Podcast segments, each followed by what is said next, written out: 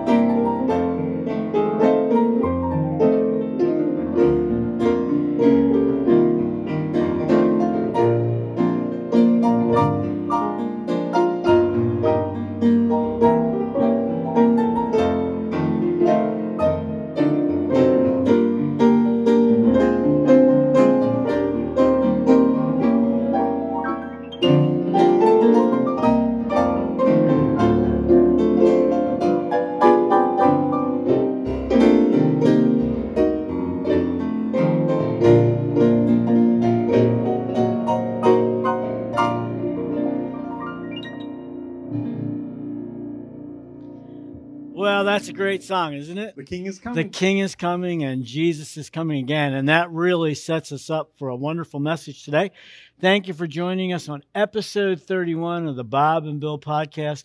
Our speaker today is Dr. Tony Hart from Montco Bible Fellowship Church.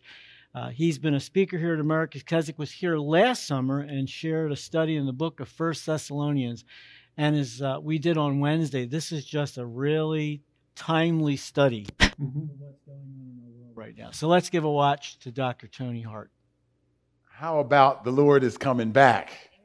And we need to be ready. And uh, of course, doing ministry is part of uh, being ready. But there's some other things that we need to keep in mind as we consider uh, 1 Thessalonians chapter 5. We've got down to verse 19 uh, through 18. We're going to pick up at 19 and see what we can cover this morning. Heavenly Father, we bow before you now. Lord, we ask that you would cause this text to come alive, that it would be understood and applied. And we'll thank you for that in Jesus' name. Amen. You know, John D. Rockefeller uh, was, uh, for most of his life, said to be the richest man that ever lived. Uh, they say that he had more money than any 10 men could ever spend. That's a lot of money. Uh, his ingenuity and vision gave him a jump on the oil industry through his company Standard Oil. And even today, the name Rockefeller is synonymous with wealth and success. When we talk about the Rockefellers, all of a sudden uh, you think about all the money that they have had and passed down. But you know, he is quoted as saying, you think that he would have money as the priority in his life, but he's quoted as saying that, that the most valuable thing that you can have is the ability to get along with people. So even a man like Rockefeller understood that money is not the most important thing. And I want to suggest to you that getting along with people is not the most important thing either. But there is somebody that we need to make sure that we're on the same page with. There is somebody that we need to make sure that we're always in good fellowship with, that we are always able to get along with. And that person is who? Jesus. That's always the right answer Jesus. we need to make sure that we are always in fellowship with Jesus. And there are many Christians who are not ready for him to show up. There are a lot of Christians who are out of fellowship with him. There are a lot of Christians who are not ready for him to break the clouds and come and find them in the state and condition in which they are. And so Paul is writing this letter and he's listing these things, as I mentioned, not because of some form of legalism. Uh, it's not for salvation, but it is for fellowship with him. It's so that we would be ready for his return. Now, I don't know, I was um, thinking about when I talked about fellowship and relationship, I'm not sure how clearly I made that, that distinction yesterday. So I'm going to, if I did, then forgive me for repetition. But I want to make sure that you understand the difference between fellowship and relationship. You see, relationship is defining the connection between two people. Relationship is, for example, my son is my son. And what can my son do to not be my son? Nothing.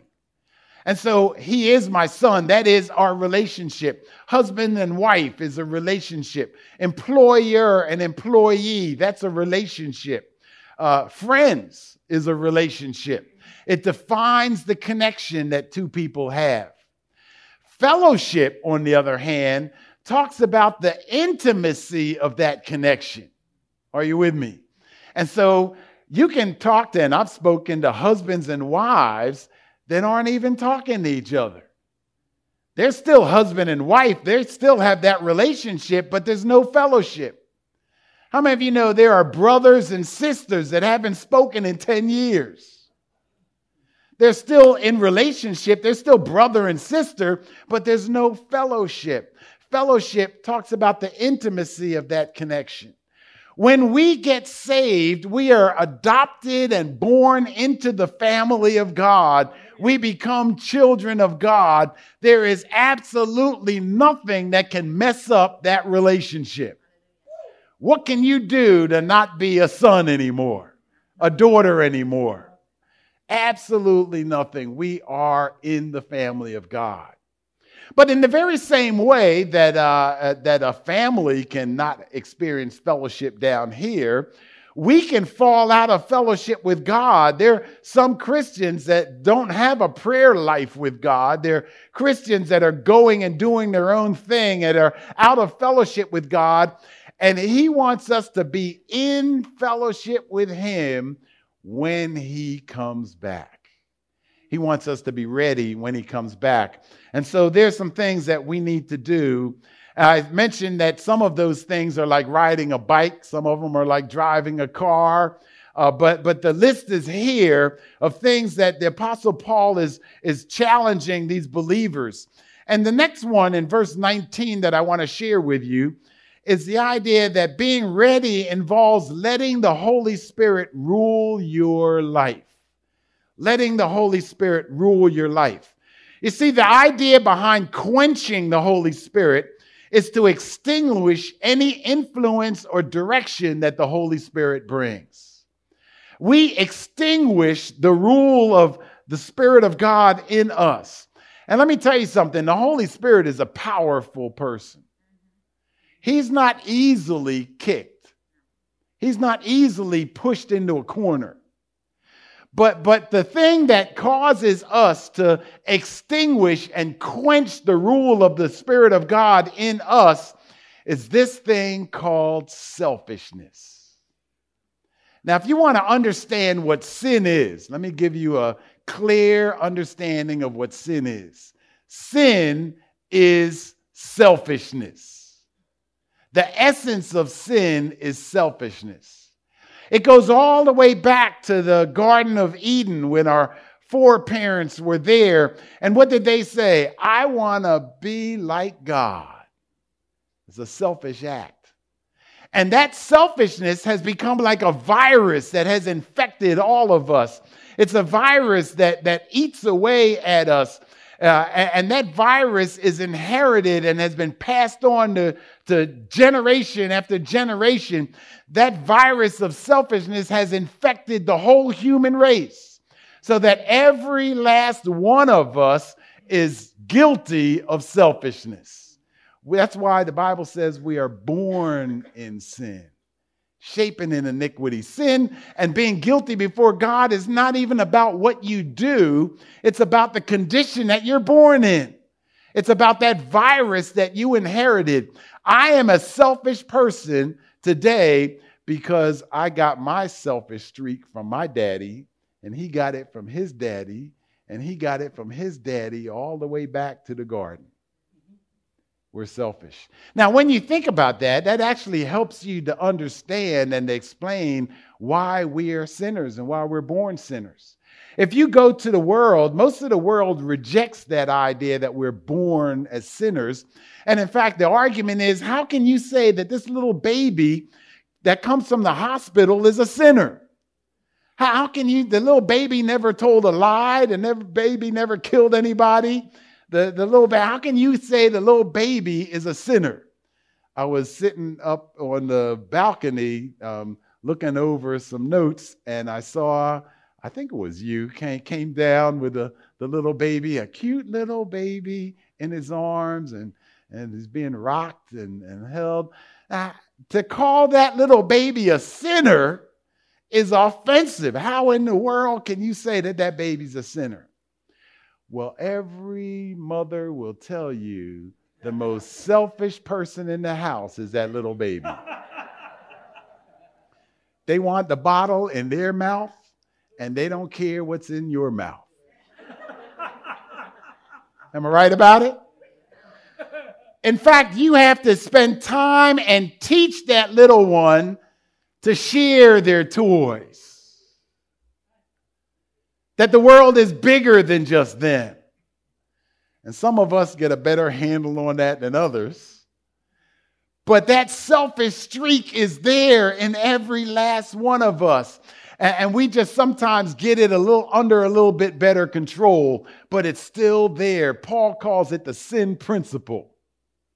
Some people talk about it as a sin nature. It's a virus of selfishness that, that has infected the whole human race. And it is that selfishness that pushes the Holy Spirit into a corner so that we tell the Spirit of God, you sit down here and I'll do what I want to do. It's that selfishness that quenches the rule of the Spirit of God, that, that tells God, no, I'm, I don't want to do that that you're telling me to do. I want to do something else. It's why people have come to me and say, no, I'm not going on a mission trip. I have the money, I have the time, but I'm not going because I don't like the bugs. No, that's nobody here, I know. It's selfishness. Am I going to have to, where are we going to sleep? Is there air conditioning? It's selfishness. And, that selfishness squinches and, and, and squeezes the rule of the Spirit of God so that even when He's prompting you to do something or to go somewhere or to say something to a neighbor or to express love in some way, even when the Spirit of God is trying to rule, our selfish desires are squelching that. And so, uh, you know, we need to make sure that our self will and our desire for autonomy doesn't become an obstacle in our lives. The picture, this is interesting, the picture of the Holy Spirit that we see in Scripture in Revelation 22 17 is that of living water. In Matthew 3:11 and in Acts 2 at Pentecost, the Holy Spirit is associated with fire.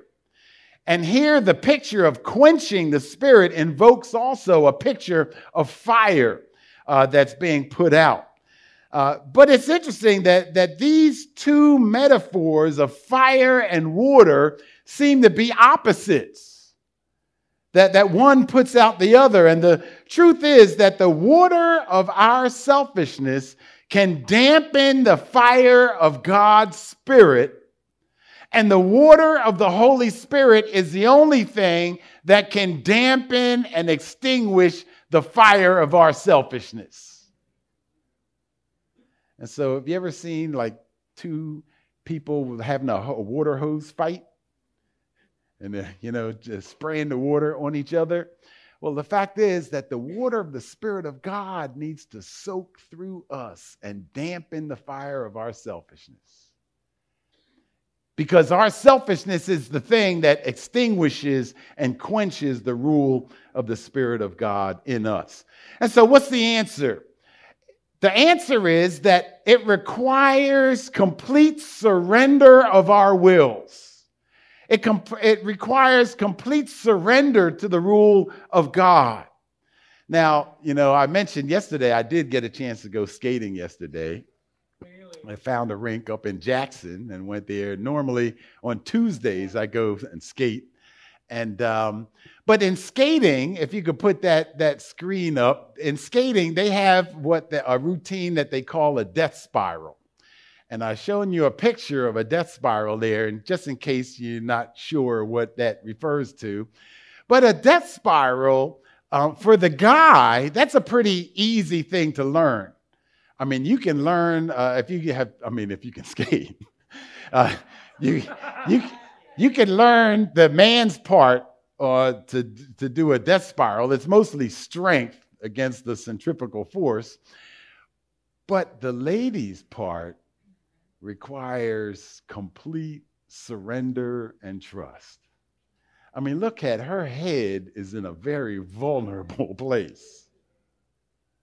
I mean, that requires faith and trust. And, I think that that's a good illustration of where we need to be. We need to, to, to not rely on our own selfish desires, but we need complete surrender to God. We need to be able to lay out with Him and allow Him to take us around. And, uh, and so, yeah, you can, you can change that screen now. Want to push that too far. But um, you know, another another good illustration is when I was in college. Um, when I was a kid, I went to Grove City College after high school, and um, Grove City was going west from Philadelphia, uh, north of Pittsburgh. And my older sister went to Houghton College, which is north up in upstate New York. And um, for some reason, it seemed as though I would always get home for holidays like a day or two before she got off. So there were times when my dad would say, uh, Well, Tony, here, take the car and go pick up your sister from school. Well, it was supposed to be like an eight hour ride uh, up to Houghton, New York from Philadelphia. But I would leave after dinner around six o'clock and step on it and get up there around midnight, throw her stuff in the car, hit the road again to get back in Philly like around six in the morning. Now, I'm not recommending that kind of that kind of travel, but I was young and foolish. But you'll hear how foolish in a minute. Um, when you come across upstate New York, especially in the wintertime, uh, you know, across 17 and down 81, coming through the mountains, it was often very foggy. I mean, you could barely see in front of you, maybe a, a, a, line or two being passed under the car. And so, what I would do is line up the car and step on the gas and just follow the lines boom, boom, under the car. Now, again, I'm not recommending. I wouldn't do that today. I value my life a little bit more, maybe, or, but, uh, but, and my sister's right. But, but the reality is that I learned to trust the lines in the road, even though I couldn't see much else that was going around.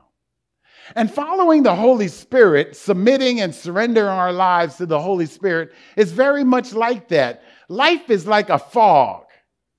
We live in a fog. We don't know what tomorrow is going to bring.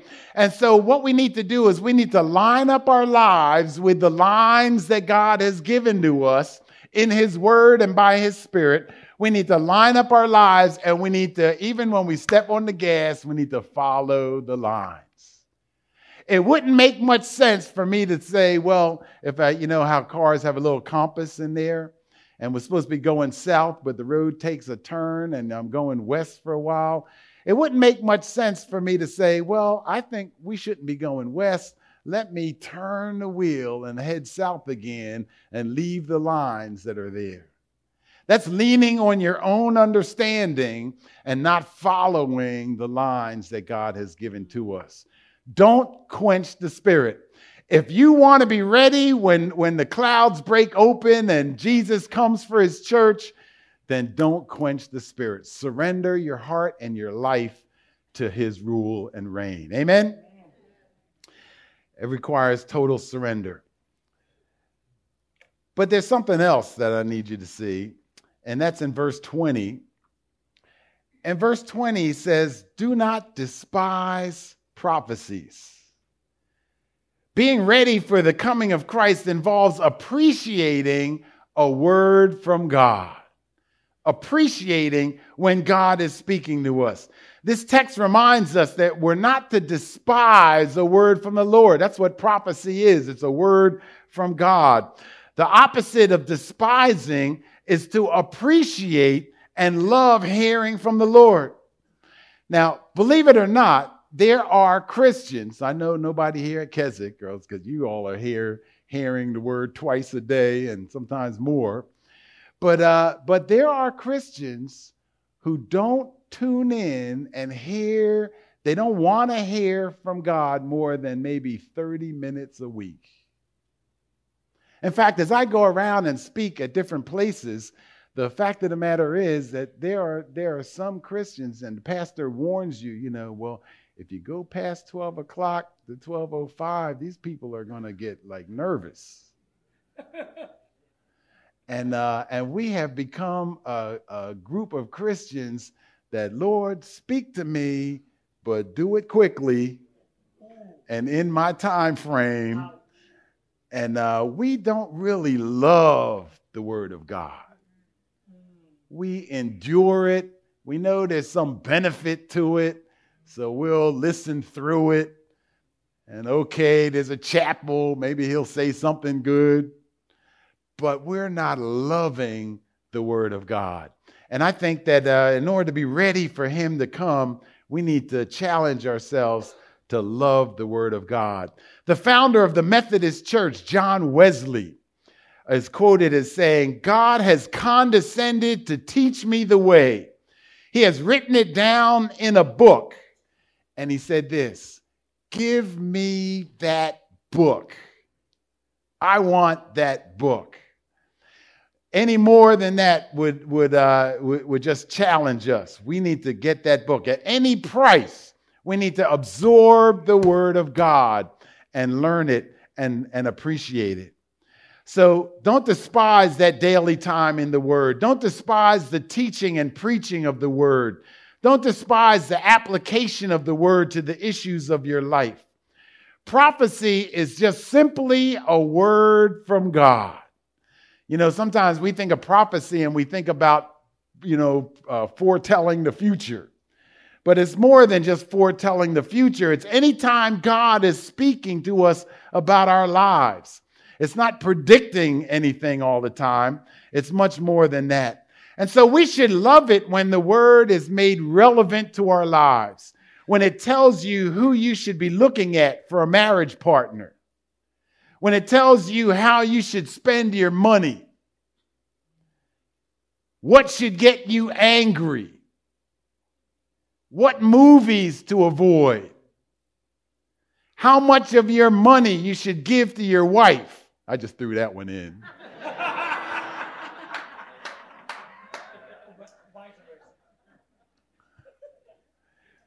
You see, the Word of God gets into our business. And it tells us what's good and what's not good and what we should be doing and not doing. And we should actually love to get that instruction from God. Why? Because we desire to live a life that pleases Him. Hallelujah. And yet we find so many believers that don't really appreciate the Word of God. You know, I go to a lot of different countries, and one of the things that absolutely amazes me is that in some of these countries, people will walk for miles to get to church, to hear the Word. And here we, you know, we pull up in our air conditioned, you know, whatever and uh, and then we complain if the temperature is not exactly 70 and uh, we you know we have all these things that we want to have in place. And, and and the last thing on our mind is just that i can't wait to hear what the word of god has to say to me. If that was our desire we'd be listening to the word not just on sunday but monday and tuesday and wednesday and thursday we would be attracted to hear what God has to say. And so get ready for the coming of Jesus by falling in love with God's word. But then also, look at verse 21. Being ready involves testing all things to hold on to what is good. You see, we're supposed to test what we hear and only hold on to what is good. How many of you know that not everything you hear is good? Now, maybe at Keswick, it's all good, but not everything out there is good. And so we need to test what we hear. Uh, there's an expression that says you need to chew the meat and spit out the bones. Uh, that's another way of saying that you need to test what you hear and hold on to what is good. So, what does testing look like? Well, first of all, we test with the whole counsel of the Word of God it's got to agree with the whole counsel of the Word of God. And if it doesn't agree with the Bible, spit it out. It doesn't, uh, uh, this is our manual, this is our textbook, this is what we go by. Amen? Amen? And so we need to make sure that we test what we hear. And increasingly, whether it's on television or on the radio, there's a whole lot of foolishness out there. And you need to be able to test what you hear by the Word of God. But, but in addition to just testing what we hear by the Word of God, we also need to test what we hear by the, the history of orthodoxy. And what do I mean by that? Well, it's been said that we should not do theology uh, by ourselves that theology is to be done in community. And, so there have been 2,000 years of theological thinking by guys who are smarter than most of us. And, uh, and, and so, uh, not that, that the church history and the church provides uh, authority like the Bible. The Bible is our primary authority when it comes to theological thinking. But the church provides what I consider to be like guardrails. And so, and so when, we are reading something on our own and we come up with a conclusion about a verse that, that might be different than what the church is teaching, the church's teaching is like guardrails. We need to like slow down and recognize we're driving near the edge. Are you hearing what I'm saying? And, and, and so, uh, with those guardrails of orthodoxy, uh, we, we, are, we are limiting ourselves and challenging ourselves to really think it through. Now, it doesn't mean that the church is always right.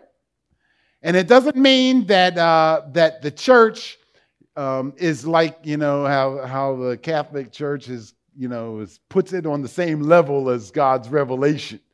Uh, orthodoxy and the church history and the church's theology that's been handed to us is not the same as the Word of God. This is our final, final authority. But, but what it does provide is like warning lights. It's like warning lights that, that now you're, you're thinking about this, but you're near the edge and you need to go slow.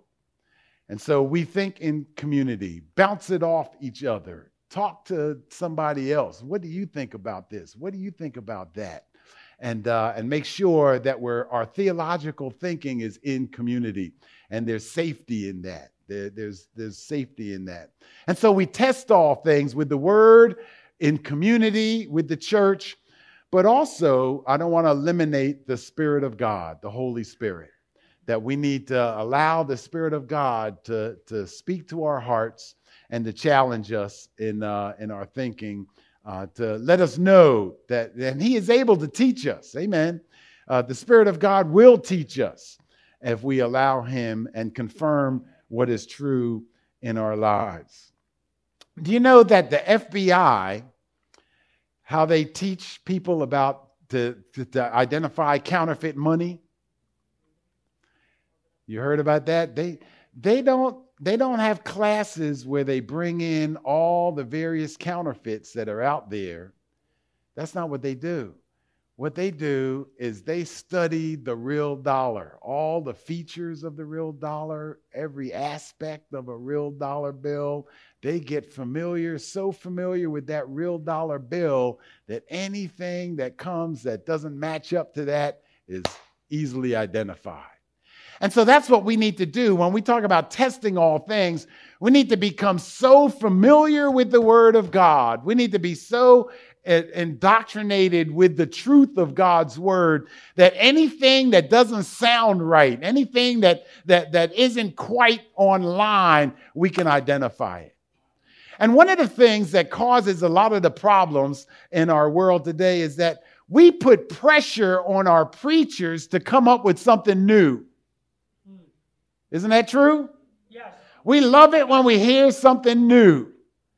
But what I like to tell people is that if it's new, it's probably wrong. And so we've got all this pressure on preachers find something new. We don't want to hear the same old thing all over again. Find something new. And then we got people digging in and making up stuff. And the reality is that, that, that if it's new with all the thinking and the 2,000 years of preaching, you know, you're not going to find anything brand new. There are new ways to apply it. There are new ways maybe to illustrate it. There are new ways to, to understand it. But the Bible says what it's always said. And it's always going to continue to say it. And so we need to uh, we need to test all things and not get swept into this idea of finding something new. Uh, let me let me jump into this last point, and I'll just mention it quickly because I know you all are are right with this, and that is that um, the the verse says that we are to abstain from every form of evil. Now, being ready involves resisting all forms of evil, according to verse 22. This is not saying that we should avoid any appearance of evil or anything that looks like evil. It's been used to teach people that even if it looks like evil, you shouldn't do it. What the verse is saying is that we need to avoid evil in all of its forms. And so we're being challenged here to resist what actually is evil. And uh, 1 John 1 9 is a verse that helps us to have victory over evil in our lives and to abstain from all forms of evil. 1 John 1 9. Does anybody know it? If we confess our sins, he's faithful and to forgive us our sins from all unrighteousness. Now, I've heard that verse since I was a kid. And it just dawned on me uh, a few years ago that, uh, that that verse is a verse of victory. If we confess our sins, in other words, if we get on the same page with God about our sins, uh, then certainly we will be forgiven our sins. But then he goes one step further and he says that he will cleanse us of all unrighteousness. That cleansing word is the same word that's used in John 15 about pruning ourselves so that we will become more fruitful in John 15. It's like the farmer who will come and the branch that's bearing fruit, he will cut out the bad spots so that it can bear more fruit. 1 John 1 9 says that if we confess our sins, he'll forgive us our sins. But then, like a good farmer, where he'll come with his sickle and cut out the bad spots so that you can become even more fruitful. It's a verse that gives us victory over all kinds of evil, all kinds of things in our lives, because we've got a farmer who's, who's there watching over us, tending his vineyard making sure that we are able to be fruitful. Amen? Isn't that good news? And so it starts with confessing our sins, it starts with surrendering to Him. It begins by allowing Him to rule and reign in our hearts. I'm going to ask you to bow your head and close your eyes. And Heavenly Father, again, we confess that we've fallen short. Lord, we need you to help us. We need your spirit to rule and reign in our lives. Help us to surrender to you. Help us to test all that we hear. Help us, Lord, to be who you've called us to be. And we'll give you thanks in Jesus' name. Amen. Amen. Well, Bob, Hey, Bill. That's another wrap. I can't believe it. Number 31. I know, and it's going to be a great summer. We're we're gearing up. Uh, tell us a little bit about what's happening this summer. Well, this summer we will be meeting um, as we're allowed to, um, based on our numbers. And but whatever our numbers, we'll be able to accommodate folks. But it would be really nice to be able to be all together in one place. But um, we have activities planned for teens, for adults, for kids. A lot of fun things, a lot of different things. So uh, we're going to have a lot of fun. Our theme is uh, Destination Holiest. So we've gone with a train theme. And so I think we're going to have a lot of fun with with it being as different as it's going to be. It's going to be a lot of fun. The the difference is like there's going to be a lot of differences, Yes. but there's a lot of the same That's right. because you and Joyce are going to be here, Mm-hmm. and great preaching from the Word of God. Great Keswick food, which is going to look a little different if Yes. uh, if uh, indoor dining doesn't open up. We're going to do a lot of outside eating. But either way, the food will be amazing. It is amazing. So call 1 800 453 7942 to make a reservation. Don't wait. Week one is already sold out. Two, three, and four have openings. Five have a little bit. But if you need a copy of our summer brochure, www.americaskeswick.org. We appreciate you joining our podcast. Just a reminder that America's Keswick does depend on friends just like you to support this ministry with your gifts and with your prayers. You can call 1 800 453 7942 and give a gift on the phone, or you can do it online at www.americaskeswick.org. Donate now. Well, Have a- great day. it's a wrap. Yep. God bless. If you enjoyed today's podcast, let us know. Write us at bwelte at americaskeswick.org, or it'll be in the description below. If you'd like to learn more information about America's Keswick, you can visit our website at www.americaskeswick.org. Join us every Wednesday and Friday at 2:30 for the next edition of the podcast.